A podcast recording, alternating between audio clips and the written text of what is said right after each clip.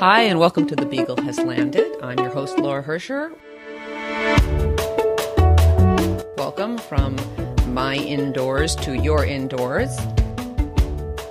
Today's podcast is brought to you by Invitae. When the question is genetics, the answer is Invitae. Happy to be with you today. They say that genetics is a jack of all trades profession because I guess genes affect multiple systems and therefore the field itself resists the existing silos of medical specialties. This I thought of this because it occurred to me that my guest today, David Goldstein, is emblematic of the whole idea of resisting silos. David, I was going through some of the highlights of work you've done, and I'd say um, you can be characterized as having a serious interest and credentials in population genetics, translational genetics, public health, genetic education, bench research, genomic medicine. I mean, that, that's like six decent career options, right? I, I do. Uh, I do sometimes feel like the best way uh, to describe my approach to work is is as a kind of geneticist for hire, uh, where people have interests in genetics questions, and so then pull me in, and I find myself one month needing to try to understand something about the biology of epilepsy, and another month trying to understand something about the biology of kidney disease and its many clinical forms.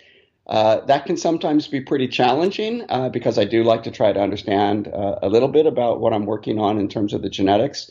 Uh, but it's also true that uh, there is really a pretty robust genetics toolkit now, which does allow us to apply these approaches in, in a broad variety of settings. I, I've always said it's the best and the worst thing about this field, but mostly the best because it you you it, you're like a shark swimming. You keep learning or you die, right? You know, so that's what makes it really exciting.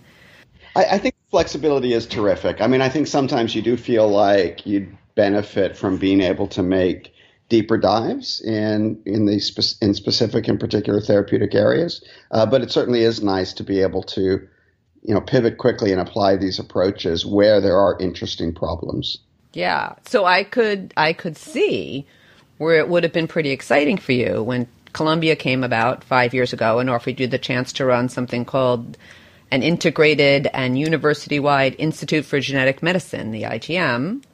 Although maybe that's not even broad enough. Maybe it should have been like genomic and genetic medicine and community outreach and science education and population genetics. I mean, so so you've been there for five years. What's what's the mission of the IGM?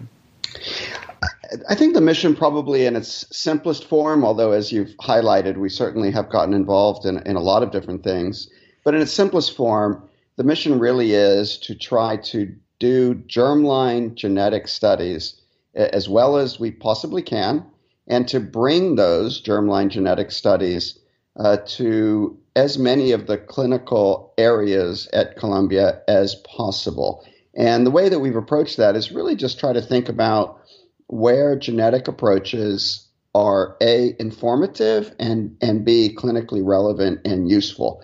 And whenever those apply, we've tried to jump in and, and do serious genetic studies uh, alongside partners uh, that you know, know something about the biology of those areas and also are at the interface uh, clinically. Uh, and that's meant that we've really applied these genetic approaches that we've been both developing and deploying, um, really in a pretty remarkably broad range of, of different therapeutic areas. And that, that really is exactly what I was most excited about in setting up the Institute. And so we've now run substantive studies, you know, all the way from uh, the prenatal setting, uh, where we have uh, partnered uh, with um, folks in OBGYN to look at the genetic basis of fetal anomalies, uh, all the way through to uh, looking at uh, presentations uh, that occur primarily late in life, um, such as idiopathic pulmonary fibrosis or, or, or ALS. And one of the themes that we've seen in these studies um, is that strong genetic contributions of the sort that are really most informative about biology and and I would argue most relevant to know about clinically, uh, those kinds of genetic contributions really show up more broadly uh, than a lot of people were expecting. So you feel that sequencing or some version of genetic testing is more successful in diagnostic settings across specialties than you anticipated or than other people anticipated? Yes, I think that that uh, what I would characterize as sort of traditional genetic diagnostics, where you look at the genome of a patient and find a genotype that makes a very strong contribution or is causal, in fact, of disease. Uh, for many years, it's been recognized that that happens quite frequently in, for example, uh, severe presentations of childhood. Uh, but I think most people, uh, myself included, some years ago, uh, would not expect a high rate of those kinds of underlying genetic diagnoses in, for example, uh, adult onset chronic kidney disease. Not that they wouldn't be there at all, but that they wouldn't be too too too common. Uh, but in reality, uh, when we look at adult onset chronic kidney disease, and this is a study uh, that we did in collaboration uh, with uh, Ali Gharavi and others in medicine at Columbia, we found that uh, around one in 10 individuals with an adult onset chronic kidney disease have a very clear uh, Mendelian cause of their chronic kidney disease that you can identify in looking through their, their genome. And, and what this suggests to me is that we're not as good at recognizing clinically as we might have thought uh, which individuals have these simpler genetic conditions. So, really, the way to think of some of these uh, clinical diagnoses is really as representing a heterogeneous mix of patients, some of whom have a very complex underlying genetic architecture predisposing them to disease and in interaction with the environment, as we would often traditionally think of for common complex disease. But a proportion of them, and we don't know which often until we look at the genomes, actually have some kind of simple Mendelian disease we just didn't recognize. It's really interesting to me because that 1 in 10 is jumping out at me as being very similar to the number that it turned out of patients in breast cancer who had an underlying genetic condition. And remembering back to the days before BRCA1 and 2 were identified, when people i.e., Mary Claire King, first started talking about there being a Mendelian form of breast cancer, people were like, that is absurd. And now it's, you know, of course. And I think what what you're saying is reminding me is that we're always at that point of like, God, we were so silly. Remember how silly we were a few years ago when we thought we knew these things? And now we, of course, know, you know? Um, yeah, yeah. I think what we're seeing is that there is that is that it's all more complex than we thought. So even even what we thought in terms of distinctions in terms of the architecture didn't work out so neatly as we imagined it. Where we could imagine that there's this relatively straightforward, simple architecture uh, that characterizes what we came to call the Mendelian diseases and then a very different architecture where there's lots and lots of genes involved, each of them having variants that have a very small impact on risk, and most of common complex diseases like that.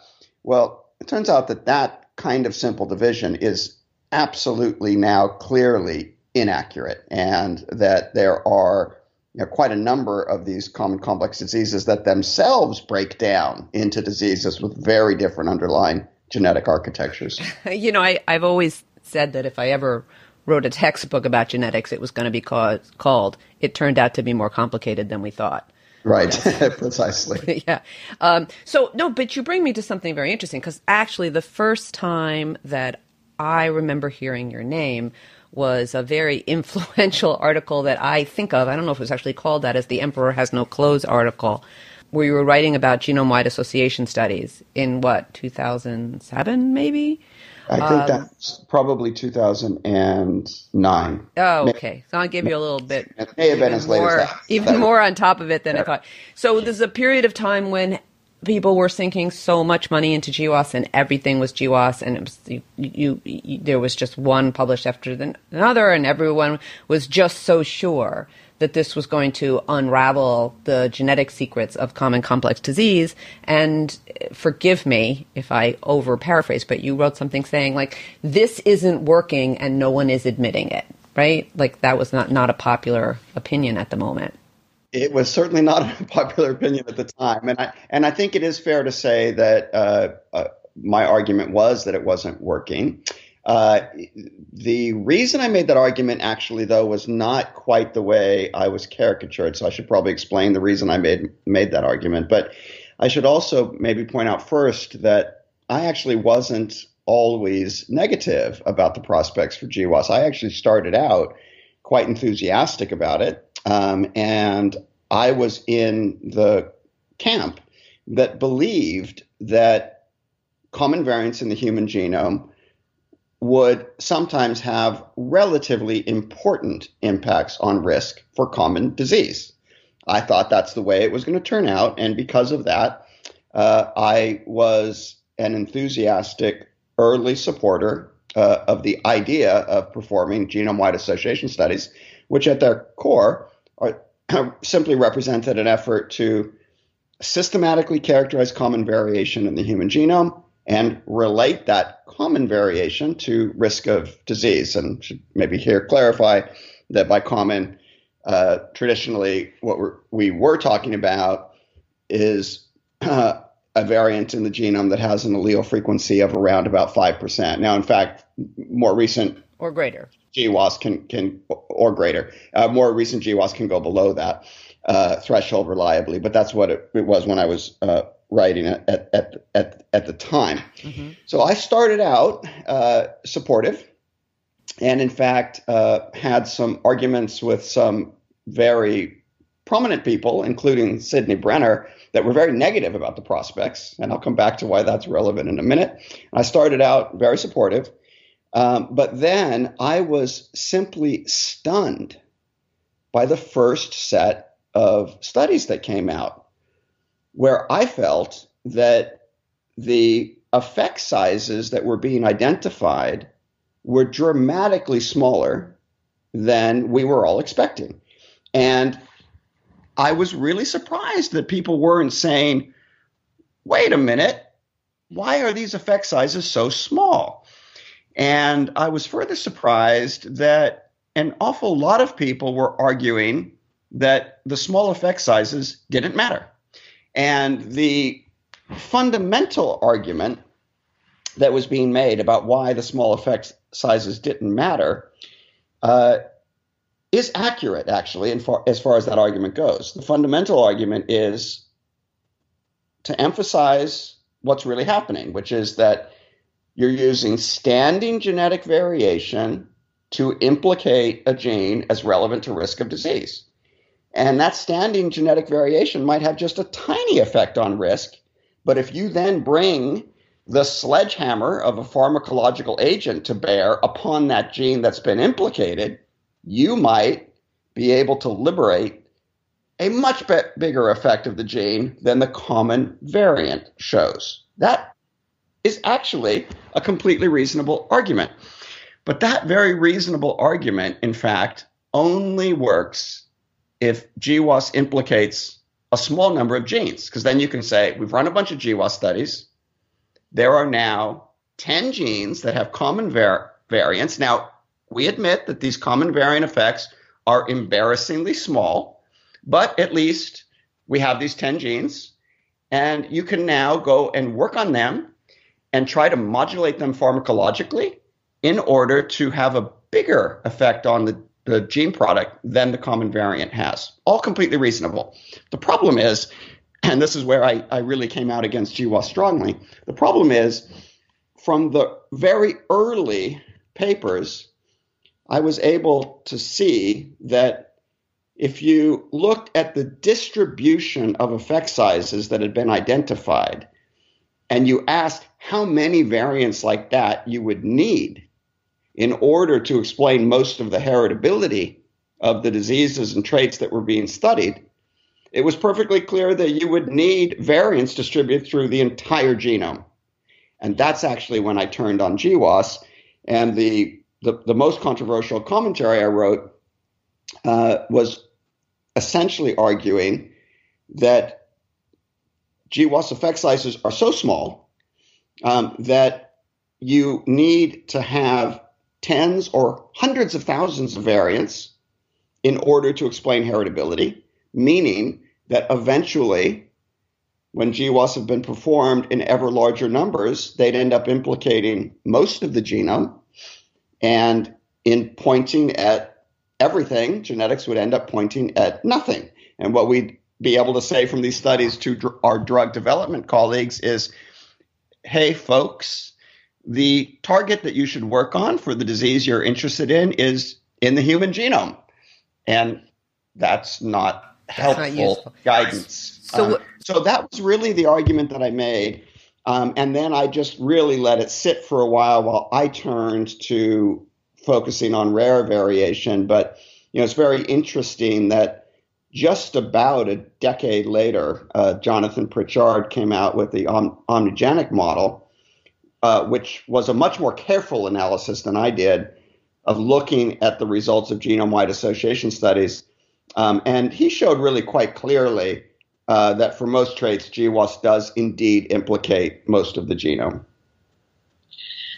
So obviously, we have a whole new um, genre of tests based on sort of the, the decade later versions of uh, GWAS on with with many many more genomes and many many more spots in the genome.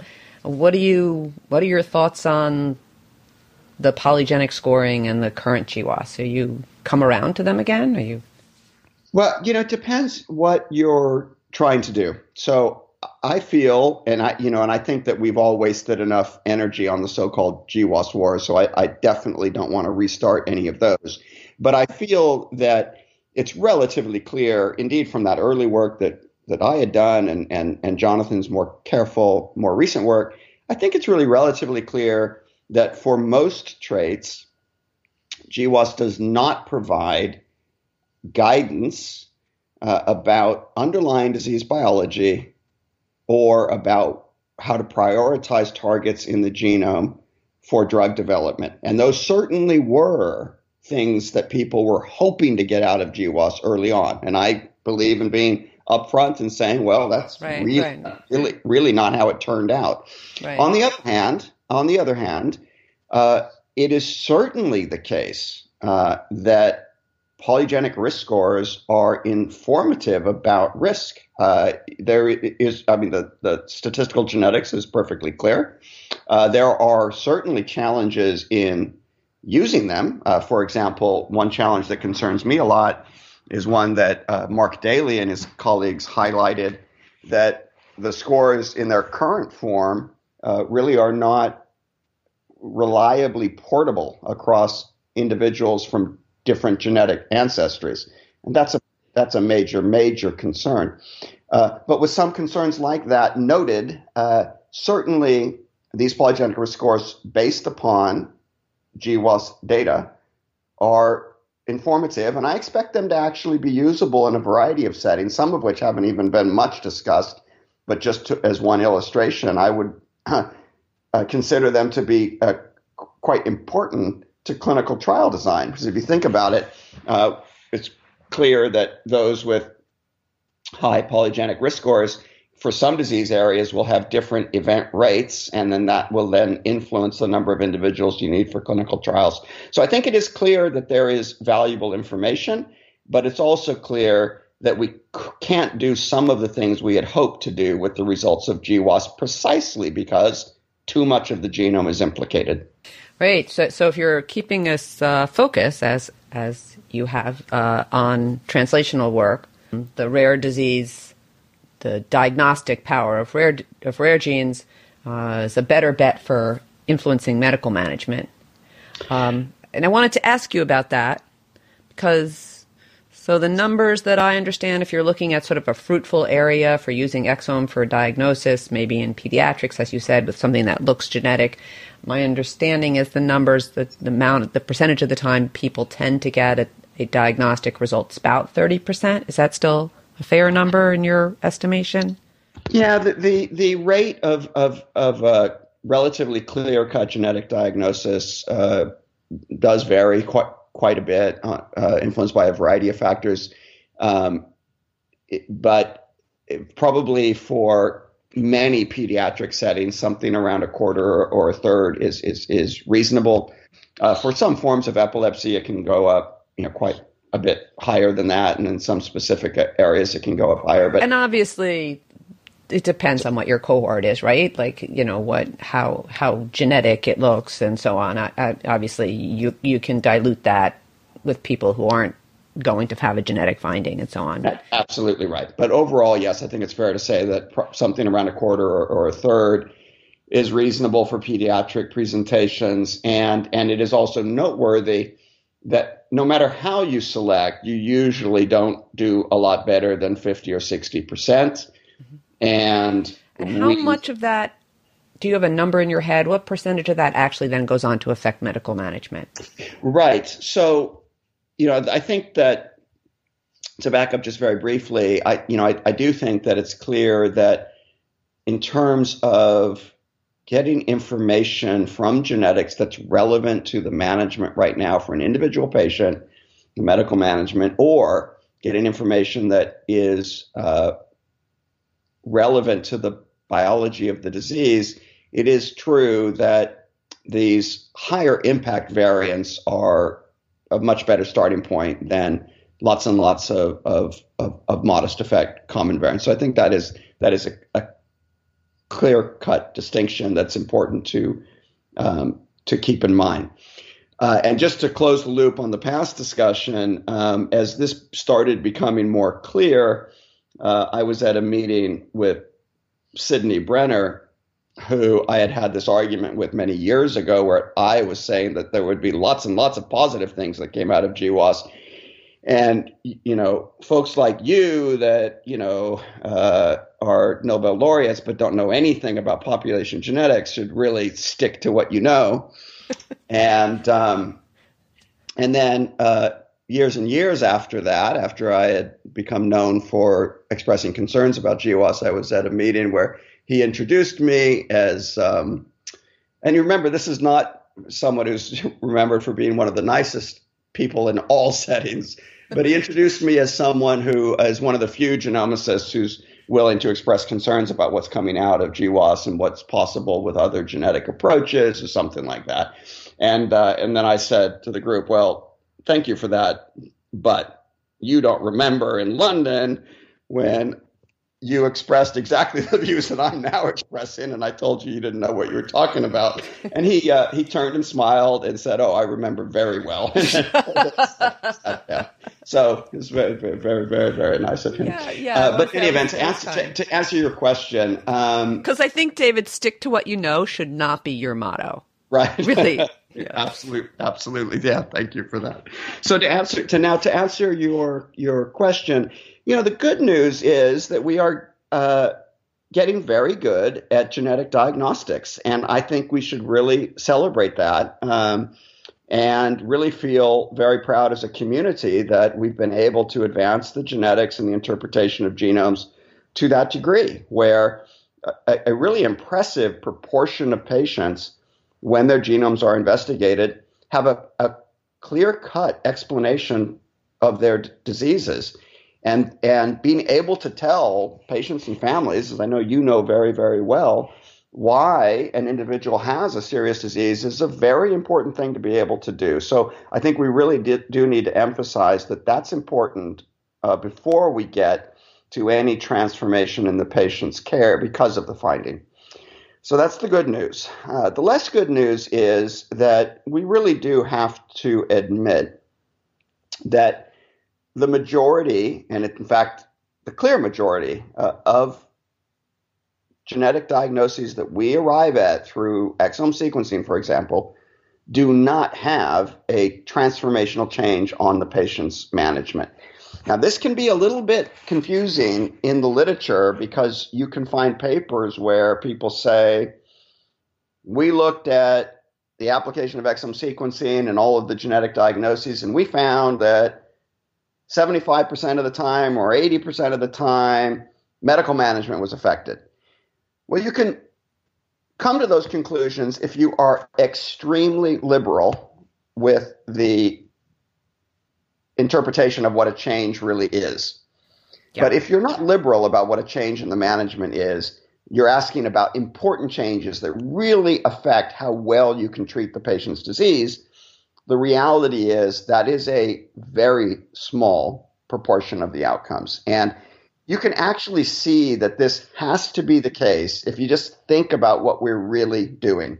When we start with a patient and we don't know what they have, and we sequence the exome or genome of the patient in my institute or wherever it might happen, and we come back with an answer, what we're doing is we're starting with a patient where we don't know what they have, and then we are lining them up with one of the 4,000 odd genes that we already know about that cause Mendelian disease. That's what we're doing. So if we simply start with those 4,000 odd genes that cause Mendelian diseases and ask, how many of them can we really effectively treat right now, today? The answer is somewhere in the tens. And so it's perfectly clear that for the moment, when we get a clear cut genetic diagnosis, there might be some impact on management. We might be able to say for this uh, for this cause of disease, it's better to start with treatment A than treatment B, although both of them would have eventually been tried. We might have modest impacts on management, but in the majority of cases, the impacts will be modest, not transformational. Right. So you're saying is a couple of things that you're saying here is is that it's structural. It's structural in the situation we're in right now. That there's limitations on how much we can use this information to affect medical management. And I think actually you're being kind because the, I have met a few people who've tried to tell me that uh, it affected medical management in 75 or 80% of the cases, but in every case, those people were extraordinarily financially conflicted and selling something based on the idea. Yeah, I can't, I can't comment on that because I haven't looked at, at that myself, but, yeah. I, but I, I do think it's fair to say that when those claims have been high, the rates have been high. Uh, at a minimum, it's fair to say that the interpretation of a change on medical management was liberal. And, and I'd actually like to just to make clear what I mean by that, to just make more clear what I mean by that. I, will give one really clear example that illustrates that. So, one really uh, uh, clear cause of epileptic encephalopathy is mutations in a gene called SCN8A. Now, this is a gene that encodes a sodium channel, and the mutations in this gene that cause an epileptic encephalopathy are known by and large to be activating mutations. So you could start with a patient with epilepsy and sequence the patient and find that they have SCN8A an SCN8A activating de novo mutation, and then say that you should try a sodium channel blocker in that patient. Now, that's all completely reasonable, and it's not unreasonable to say that that is an impact on medical management because the genetics has suggested a sodium channel blocker. It is also true, however, that any patient that has uncontrolled seizures is going to end up getting trialed on a sodium channel blocker. So it's difficult to argue that that kind of outcome is a transformational change because of the genetics. So there are those kinds of examples where medical management is impact is is is is, is modest. Now, from my own reading, even if we counted those kinds of modest things, we would not get anywhere near 75 or 80 percent of the time having an impact on management. Right. At least not yet.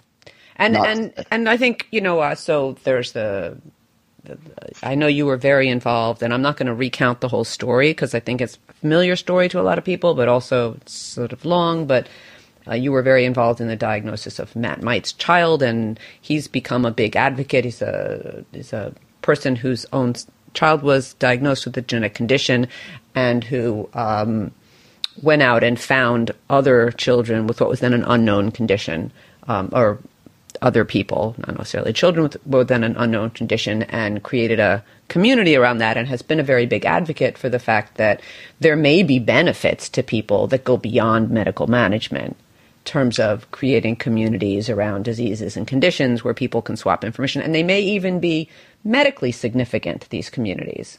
Um, so, not to downplay the other possible benefits, right? Like, w- without a doubt. I mean, I think that um, I, two comments there. First is that simply knowing is important, and although I'm not a medical doctor, my sense is simply knowing is practicing good medicine. Uh, in every context I, I've been in, it's been clear that knowing is of value to patients and families in and of itself. So this is a good thing that we are doing, even if the proportion of times that we can really transform the care of patients is limited. Um, and I do want to say though that limited is not zero. I mean, there there are examples where the genetics is responsible for an out and out transformation in in patients' care, and that's a, a reason to do these kinds of studies. So th- there there are uh, these kinds of real examples of precision medicine that happen. It's just that they're not they're not right. They're common. not, and they're great. There's, they're they're they're wonderful. There are wonderful stories of transformational events, and we all live for them, right? So so let me let me let that lead into to one more one more question in this area, and uh, it would be my least favorite question were I on your side of it because I hate to be asked what's going to happen in the future because it's sort of a bullshit job, right? Like future predictions, but but I'm going to ask you anyway. Um, so, five years, 10 years, how much do you think the sort of genomics you're doing now changes medicine in the next decade? Assuming we have a next decade. Just let me put that out there. Yeah, so I think by and large, um, m- most human geneticists that have offered predictions of the future have gotten it wrong. Yeah, come uh, come to bad it, ends. entirely true. in terms of timing. I think most of what a lot of people have been arguing would happen uh, happens eventually, but the timing is just dramatically off. Yeah, yeah, maybe, maybe, maybe, David, but maybe it's like safe now. Maybe I should ask you, like, how many human genes do you think there are? You know, so right, the classic right. questions that people got really, really wrong. ask them now. But no, I'm going to be obnoxious and say, like, so. So my my my sense overall is that um, genomics will make incremental contributions across a broad range of different therapeutic areas, but that they will be incremental and hard won. And the, and the, the reason that I say that is that um, it really just does take a long time to learn how to effectively treat um, genetic conditions. And of course, you can say that we're getting better and better and better at it, and it's not going to be uh, a generation or two like it was for cystic fibrosis uh, between the discovery of the gene and you know highly targeted and effective treatments. Uh, but I don't think that things have changed so much that we can move quickly from genetic diseases to treatments. And I think that is the fundamental reason that progress will be uh, incremental. That is not to say that there will not be progress. There absolutely will be, and that is important. But I think it's equally important that we are clear that we're not going to be in a situation where three years from now, we've got effective treatments for 500 to 1,000 of those 4,000 disease causing genes that we don't have today. It just is not going to go that fast. And when you look at it that way, I do think it means that progress will be relatively incremental. Now, all that said, the one thing I'll say on the positive side is that by and large, the way that we're treating these diseases now is thinking of them as isolated genetic diseases. Some exceptions to this, but by and large. So we mentioned uh, Matt Might and his family. So there, the mutations are in a gene called NGLY1. So what do you need to do for NGLY1? mentioned SCN8A. That's a sodium channel. What do you need to do for acti- activating sodium channel mutations? By and large, that's how we're going after uh, treatment options. And I actually do see a future where we'll be able to group genes into categories and think about treatment paradigms for those groups of genes as categories. And we've actually been doing a little bit of work in that direction ourselves already, working on genes that we consider to have primarily gene expression effects. So these would be things like transcription factors that cause neuro, uh, neurodevelopmental diseases or RNA binding proteins that cause neurodevelopmental diseases. And instead of there being a protein that's misbehaving, like an ion channel uh, that is not mediating the right amount of current, uh, instead, these genetic alterations perturb the expression of hundreds of genes. And so you can think of these diseases as, as diseases of the transcriptome. And you can think of a category of approach to treat these diseases that's focused on restoration of the more normal transcriptome. So we're trying to think of those as kind of a category. It's just one illustration. Mm-hmm. But I think the hope is that eventually we'll be able to work on genes more as groups where multiple genes in the same pathway that influence risk of disease.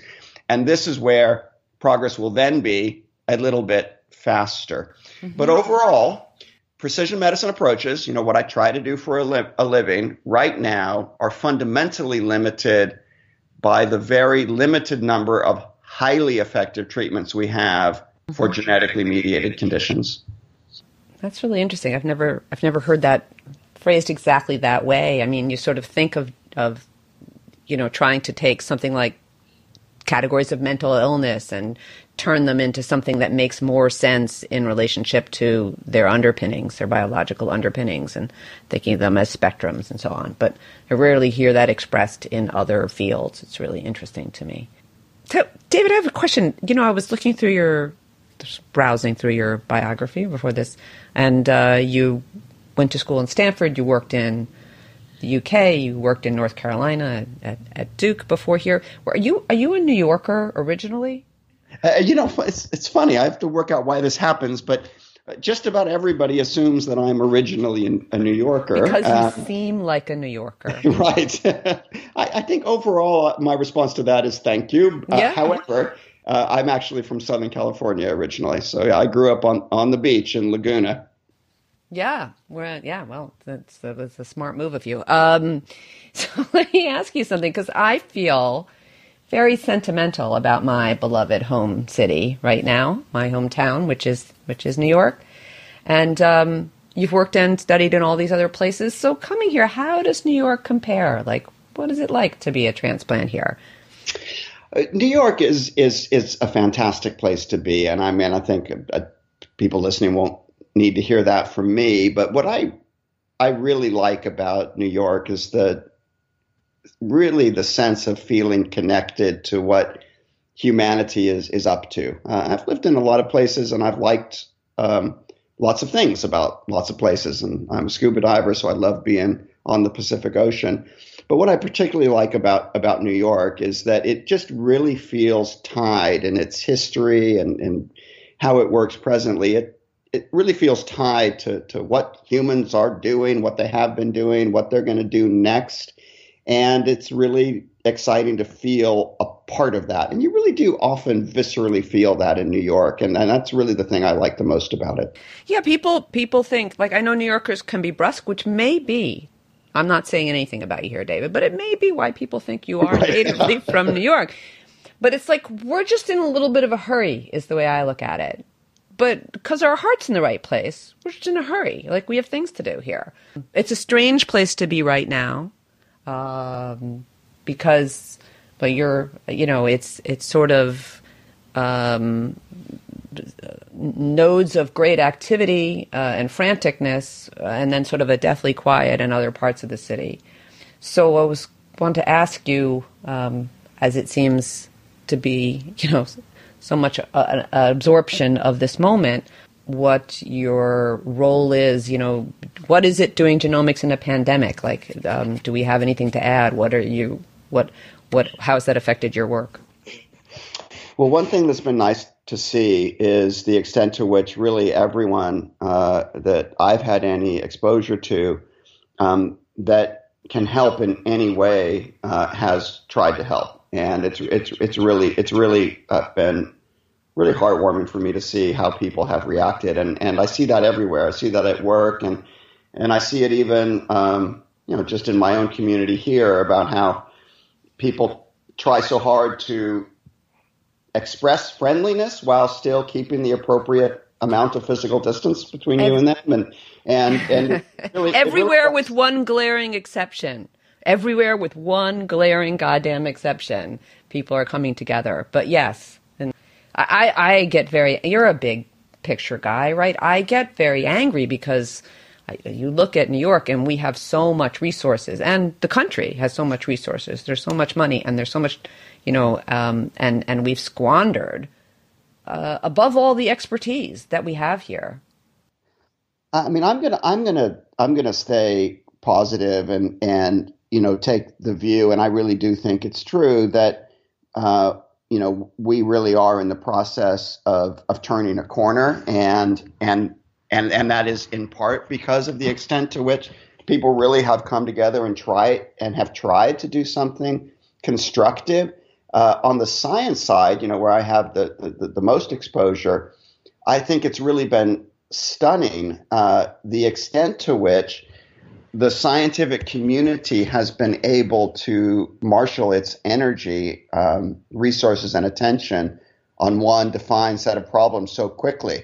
I, you know, I haven't seen anyone try to actually perform any calculations on this, but my sense is, and this is an interesting thing, that this must be the single biggest, quickest shift in science attention in the history of humanity over this exact period we're in.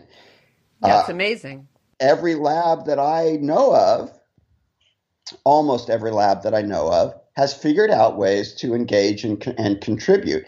And that, I would say, actually, more than any single thing, is what gives me real, not even optimism, outright certainty. Uh, the global science community is absolutely going to help in the months ahead and help a lot. And that will come in the form of everything you can imagine uh, the best ways to think about uh, mitigation, uh, the development of treatments that are helpful in a variety of different circumstances for individuals with different kinds of pre-existing conditions eventually eventually a, a, a, vaccine. So so my overall reaction has been to to really feel that this has been in most ways a, a moment for us all to show that we care and want to contribute and that is absolutely what's happening in the science community. Um, in my own group um, we we remain a, a, a, genomics research group, so we're doing lots of um, other kinds of science beyond uh, COVID related, and I, and I think that's important. I think the overall science enterprise absolutely you know should and will go on, uh, but we have also uh, tried to see where we can contribute something useful specifically for for COVID-19 and we try to stay away where we have you know no expertise to contribute but where we can contribute something. We've tried to engage, and that's that's taken two forms so far. One is that it actually relates back to something I was mentioning earlier. Uh, we've been working for some time in the institute to try to find ways to change the expression of important disease genes. The basic idea here is if you have, for example, a gene that causes disease because of mutations that reduce the activity of that gene. Well, if you could find some way to regulate that gene so you can increase its activity, that would represent a direct treatment option for the disease. And uh, a postdoc in, in the group, uh, Xincheng Wang, has been working for a long time setting up a framework to be able to identify these kinds of regulators. And then when the it became clear that the pandemic was going to pose a real threat, he was able to quickly turn this paradigm around and use it to try to identify compounds that strongly regulate the expression of host proteins that the virus needs to get in. And in doing that, he found really some quite dramatic results um, that um, we now think will will inform uh, clinical trials that should um, run relatively soon, where these results suggest ways to strongly downregulate um, a a key protein mediating uh, viral entry. And this so, would this would be with the goal of people uh, decreasing the number of people who get sick or decreasing symptoms. So right now we're thinking about this as a treatment for uh, patients that are infected. So this would be a treatment for COVID 19 as opposed to something prophylactic to avoid infection in the first place. And the, the protein that we've focused the most attention on, although the analyses we've applied, in fact, to a large number of, of potentially relevant host proteins, the one that we focused the most attention on is called TMPRSS2. This is a, a protein that actually primes or, or processes viral uh, surface proteins in a way to allow the virus to get close enough to the membrane of host cells to actually infect. And if you don't have enough of this particular host protein, TMPRSS2, uh, then the virus either can't affect, infect or can't can't get as widely distributed in the body. And so we think that as long as you can reduce the expression of this protein sufficiently early enough in, in infection, uh, that it should, in fact, uh, help with uh, dis- disease course from there. And so that's now something that we want to see tested clinically, and we think it, it, it will be. And the have you the before, thing, one sorry, question about that? So there's a lot of talk about lowering the the barriers that would normally make developing therapeutics like that both slow and expensive. Um, have you found like are, are there you know, in view of the pandemic? Are there lowered barriers to make it easier to get in there to do clinical tests? Are there sources of funding being thrown at this sorts of things? What's your experience with the world? It's certainly all moving faster than it would normally move in everything that I've had any exposure to or heard about in, in all ways, in terms of how quick you can how quickly you can do the science. I mean, it's interesting, you know, when we decided to write up a paper on these analyses I described, uh, you know, several people working on it, um, you know, put up a Google Doc and all wrote it simultaneously in about 36 hours. We just all did it right away, uh, and that that is kind of the way everyone is approaching this, and so everything is moving faster. I think that's entirely appropriate, but I would just emphasize that moving faster um, really should not mean moving recklessly, and whenever we get to testing things clinically, uh, even though we need to move fast, and I'm all for moving fast, we absolutely still need to move carefully. Um, and there are all sorts of reasons why it's very, very easy to get the wrong idea about how treatments are working. And COVID 19 is a particularly challenging problem because it's got a wildly variable natural history before you intervene. And everybody who knows anything about testing things clinically knows that that presents a real challenge in interpretation. So it's really hard outside of appropriate controlled trials to know whether anything is helping or not. And so Right, there are a lot of there are a lot of endpoints. There are a lot of endpoints and there's just a lot of variability. So I'm all for moving fast. But I do want to caveat that, that by saying that we have to move very, very carefully, and we have to be, in particular, careful about not using anecdotal information about whether something works to guide how we treat patients or even to guide exactly what trials we need to do. We still need to be careful about exactly what trials to do and make sure that they are well motivated, even though we need to move quickly. And I interrupted you. You said there was a second thing. The and of course, I couldn't agree more with what you said. I mean, thank you. It's a great message.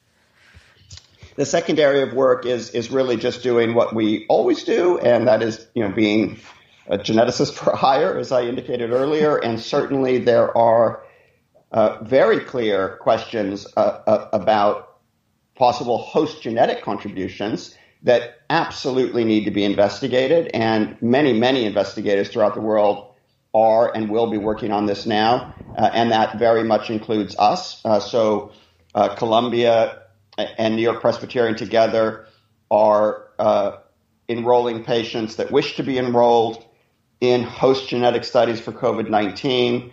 Uh, we will be sequencing the exomes and genomes of, of those individuals and looking for differences in their genomes that influence uh, whether they're susceptible, susceptible to infection in the first place and influence the severity of their disease course uh, if they are infected.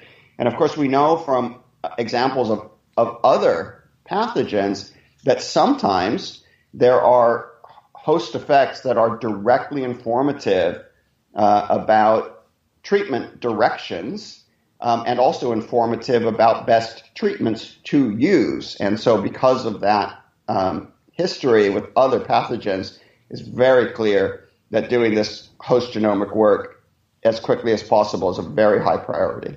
Yeah. You know, it's funny. I have like a mixed set of feelings about this because, yes, as a geneticist, I'm like, it's super interesting. It's very important. It can tell us so much about, you know, what the disease is doing and also possibly be helpful.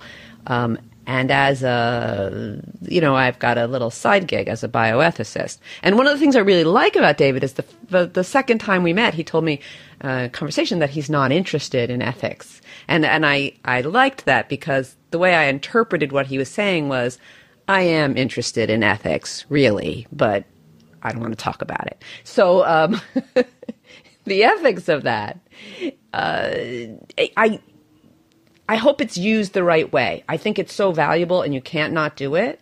But I worry because when you take a step back from COVID, uh, and these two things are not at all mutually exclusive, not in the least. When you take a step back, you know that the big influencer of different outcomes from people who get sick, I'm not saying who gets sick maybe, but different outcomes, has to do with uh, underlying health and access to good medical care and all sorts of societal things.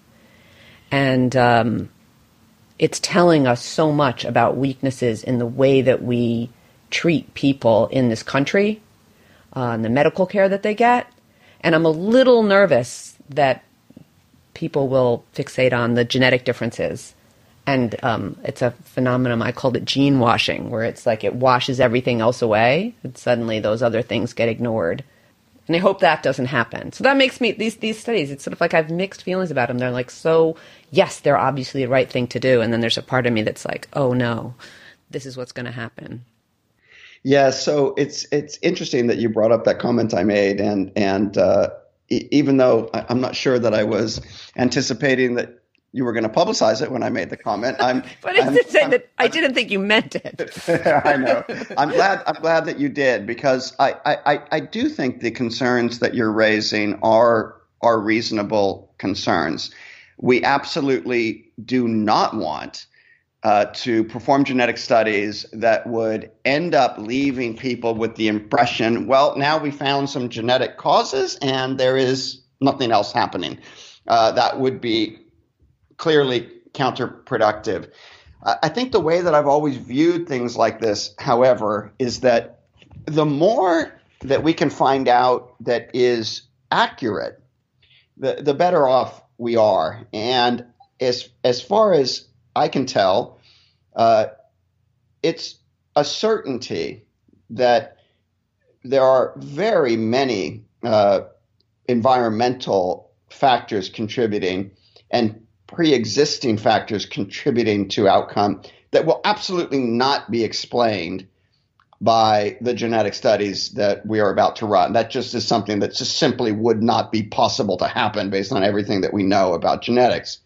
That said, that still leaves room for the possibility that there are genetic differences that do have some influence uh, perhaps for some subset of patients, that would be informative. And I so I, I take the view that if that's the case, we need to know about it, but we just need to be pretty careful about how we describe it so it doesn't end up being misleading in the way that you're concerned about. Yes, well, I think that uh, if I'm going to draw the moral from that story, it's that this is uh, chronically true in genetics, right? That the communication piece has to go along with all the other science pieces. Um, That's absolutely right. And I would even add to that um, the concern that genetics is one of those areas that has a tendency, a systematic ten- tendency to be misrepresented for whatever reason. Now, you know, I'm not an astrophysicist, so I can't tell when the press writes about astrophysics how often they're wrong. Uh, but I think that there's a lot that's written about genetics that's at a minimum misleading. And so this is certainly something to keep a close eye on. Yeah. Um, so uh, we're we're towards the end of our time, maybe a little bit over, but this has been a great conversation, David. I always enjoy talking to you. Thank you so much. Thank you so much for all the work that you're doing, and also for the little private therapy session that got mixed into that uh, discussion. And I I do feel a little bit better. In case you were wondering. I'm I'm delighted to hear it. I do too, Laura. It's been great talking to you. Thank you. All right, bye, and thank you all for listening. Please uh, go to my website, follow us at the Beagle Landed, and follow me on Twitter at Laura Hercher. Take care, everybody. Stay well, stay safe, stay, stay sane. Goodbye. Today's podcast is brought to you by Invitae. When the question is genetics, the answer is Invitae.